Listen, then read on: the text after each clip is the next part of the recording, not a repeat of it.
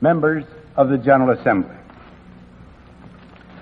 When Secretary General Hammarskjöld's invitation to address this General Assembly reached me in Bermuda, I was just beginning a series of conferences with the prime ministers and foreign ministers of Great Britain and of France.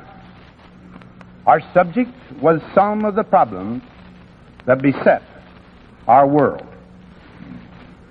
During the remainder of the Bermuda Conference, I had constantly in mind that ahead of me lay a great honor. That honor is mine today, as I stand here privileged to address the General Assembly of the United Nations. At the same time that I appreciate the distinction of addressing you, I have a sense of exhilaration as I look upon this assembly. Never before in history has so much hope for so many people been gathered together in a single organization. Your deliberations and decisions during these somber years have already realized part of those hopes. But the great tests and the great accomplishments still lie ahead. And in the confident expectation of those accomplishments, I would use the office, which for the time being I hold, to assure you that the government of the United States will remain steadfast in its support of this body. This we shall do in the conviction that you will provide a great share of the wisdom, of the courage, and the faith which can bring to this world lasting peace for all nations and happiness and well-being for all men. Clearly, it would not be fitting for me to take this occasion to present to you a unilateral American report on Bermuda. Nevertheless, I assure you that in our deliberations on that lovely island, we sought to invoke those same great concepts of universal peace and human dignity which are so cleanly etched in your charter. Neither would it be a measure of this great opportunity merely to recite, however hopefully, pious platitudes. I therefore decided that this occasion warranted my saying to you some of the things that have been on the minds and hearts of my legislative and executive associates, and on mine for a great many months. Thoughts I had originally planned to say primarily to the American people. I know that the American people share my deep belief that if a danger exists in the world, it is a danger shared by all, and equally, that if hope exists in the mind of one nation, that hope should be shared by all. Finally, if there is to be advanced any proposal designed to ease, even by the smallest measure, the tensions of today's world, what more appropriate audience could there be than the members of the General Assembly of the United Nations? I feel impelled to speak today in a language that, in a sense, is new. One which I, who have spent so much of my life in the military profession, would have preferred never to use. That new language is the language of atomic warfare.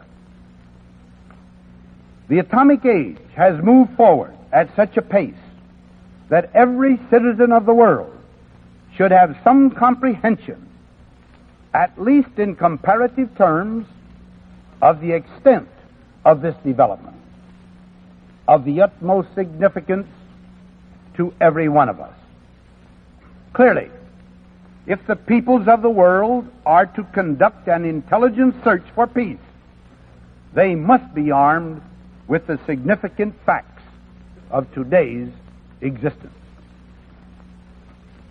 My recital of atomic danger and power is necessarily stated in United States terms, for these are the only incontrovertible facts that I know. I need hardly point out to this assembly, however, that this subject is global, not merely national in character. On July 16, 1945, the United States set off the world's first atomic explosion. Since that date, in 1945, the United States of America has conducted 42 test explosions. Atomic bombs today are more than 25 times as powerful as the weapon with which the atomic age dawned, while hydrogen weapons are in the ranges of millions of tons of TNT equivalent. Today, the United States stockpile of atomic weapons, which of course increases daily, exceeds by many times the total equivalent of the total of all bombs and all shells that came from every plane and every gun in every theater of war in all of the years of World War II. A single air group, whether afloat or land-based, can now deliver to any reachable target a destructive cargo exceeding in power all the bombs that fell on Britain in all of World War II. In size and variety, the development of atomic weapons has been no less remarkable. The development has been such that atomic weapons have virtually achieved conventional status within our armed services. In the United States, the Army, the Navy, the Air Force, and the Marine Corps are all capable of putting this weapon to military use. But the dread secret and the fearful engines of atomic might are not ours alone. In the first place, the secret is possessed by our friends and allies, Great Britain and Canada, whose scientific genius made a tremendous contribution to our original discoveries and the designs of atomic bombs. The secret is also known by the Soviet Union. The Soviet Union has informed us that over recent years it has devoted extensive resources to atomic weapons. During this period, the Soviet Union has exploded a series of atomic devices, including at least one involving thermonuclear reactions. If, at one time, the United States possessed what might have been called a monopoly of atomic power, that monopoly ceased to exist several years ago. Therefore, although our earlier start has permitted us to accumulate what is today a great quantitative advantage, the atomic realities of today comprehend two facts of even greater significance. First, the knowledge now possessed by several nations will eventually be shared by others, possibly all others. Second, even a vast superiority in numbers of weapons and a consequent capability of devastating retaliation is no preventive of itself against the fearful material damage and toll of human lives that would be inflicted by surprise aggression. The free world, at least dimly aware of these facts, has naturally embarked on a large program of warning and defense systems. That program will be accelerated and expanded. But let no one think that the expenditure of vast sums for weapons and systems of defense can guarantee absolute safety for the cities and citizens of any nation. The awful arithmetic of the atomic bomb does not permit of any such easy solution. even against the most powerful defense, an aggressor in possession of the effective minimum number of atomic bombs for a surprise attack could probably place a sufficient number of his bombs on the chosen target to cause hideous damage. Should such an atomic attack be launched against the United States, our reactions would be swift and resolute. But for me to say that the defense capabilities of the United States are such that they could inflict terrible losses upon an aggressor, for me to say that the retaliation capabilities of the United States are so great that such an aggressor's land would be laid waste, all this, while fact is not the true expression of the purpose and the hope of the United States. To pause there would be to confirm the hopeless finality of a belief that two atomic colossi are doomed malevolently to eye each other indefinitely across a trembling world. To stop there would be to accept helplessly the probability of civilization destroyed, the annihilation of the irreplaceable heritage of mankind, handed down to us generation from generation, and the condemnation of mankind to begin all over again the age-old struggle upward from savagery toward decency and right and justice. Surely no sane member of the human race could discover victory in such desolation. Could anyone wish his name to be coupled by history with such human degradation and destruction? Occasional pages of history do record the faces of the great destroyers, but the whole book of history reveals mankind's never-ending quest for peace and mankind's God-given capacity to build. It is with the book of history and not with its elated pages that the United States will ever wish to be identified. My country wants to be constructive, not destructive. It wants agreement, not wars among nations. It wants itself to live in freedom and in the confidence that the people of every other nation enjoy equally the right of choosing their own way of life. So my country's purpose is to help us move out of the dark chamber of horrors into the light, to find a way by which the minds of men, the hopes of men, the souls of men everywhere can move forward toward peace and happiness and well-being. In this quest, I know that we must not lack patience. I know that in a world divided, such as ours today, salvation cannot be attained by one dramatic act.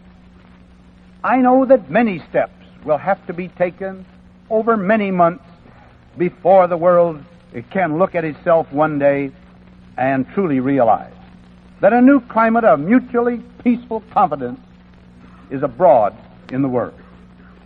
But I know above all else that we must start to take these steps now. The United States and its allies, Great Britain and France, have over the past month tried to take some of these steps. Let no one say that we shun the conference table. On the record has long stood the request of the United States, Great Britain, and France to negotiate with the Soviet Union the problem of a divided Germany. On that record has long stood the request of the same three nations to negotiate an Austrian peace treaty. On the same record still stands the request of the United Nations to negotiate the problem of Korea. Most recently, we have received from the Soviet Union what is in effect an expression of willingness to hold a four-power meeting. Along with our allies, Great Britain and France, we were pleased to see that this note did not contain the unacceptable preconditions previously put forward. As you already know from our joint Bermuda communique, the United States, Great Britain, and France have agreed promptly to meet with the Soviet Union. The government of the United States approaches this conference with hopeful sincerity. we will bend every effort of our mind to the single purpose of emerging from that conference with tangible results toward peace, the only true way of lessening international tension. We never have, we never will, propose or suggest that the Soviet Union surrender what is rightfully theirs. We will never say that the people of Russia are an enemy with whom we have no desire ever to deal or mingle in friendly and fruitful relationship.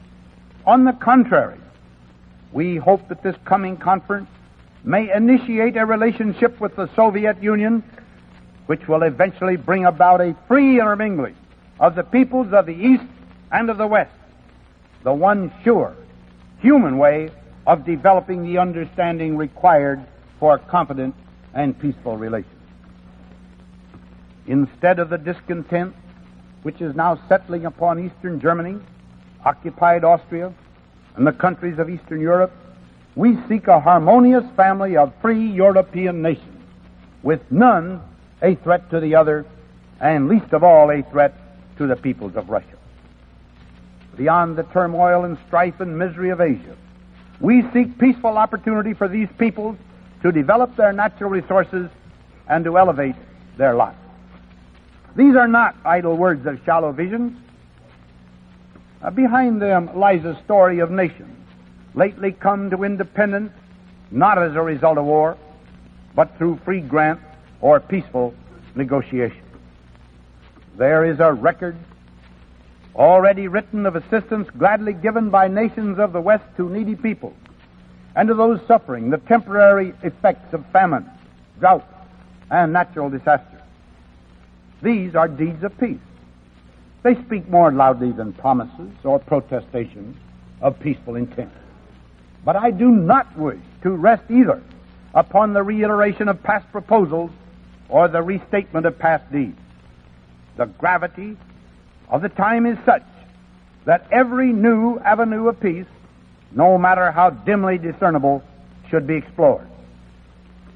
There is at least one new avenue of peace which has not yet been well explored, an avenue now laid out by the General Assembly of the United Nations.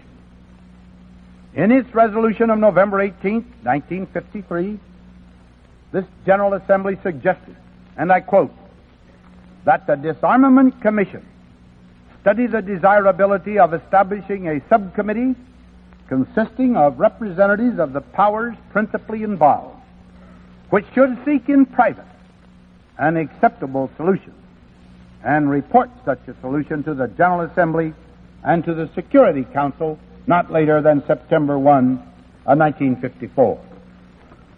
The United States, heeding the suggestion of the General Assembly of the United Nations, is instantly prepared to meet privately with such other countries as may be principally involved to seek an acceptable solution to the atomic armaments race, which overshadows not only the peace, but the very life of the world. We shall carry into these private or diplomatic talks a new conception. The United States would seek more than the mere reduction or elimination of atomic materials for military purposes. It is not enough to take this weapon out of the hands of the soldier. It must be put into the hands of those who will know how to strip its military casing and adapt it to the arts of peace. The United States knows that if the fearful trend of atomic military buildup can be reversed, this greatest of destructive forces can be developed into a great boon for the benefit of all mankind. The United States knows that peaceful power from atomic energy is no dream of the future.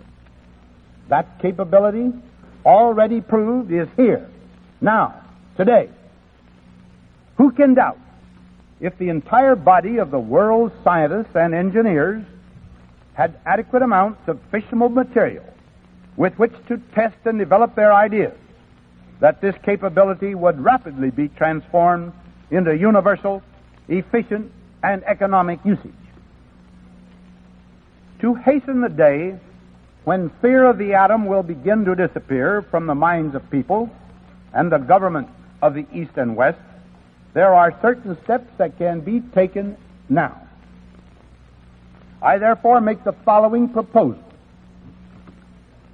The governments principally involved, to the extent permitted by elementary prudence, to begin now and continue to make joint contributions from their stockpiles of normal uranium and fissionable materials to an international atomic energy agency. We would expect that such an agency would be set up under the aegis of the United Nations. The ratios of contributions, the procedures, and other details would properly be within the scope of the private conversations I have referred to earlier. The United States is prepared to undertake these explorations in good faith. Any partner of the United States acting in the same good faith will find the United States a not unreasonable or ungenerous associate. Undoubtedly, initial and early contributions to this plan would be small in quantity.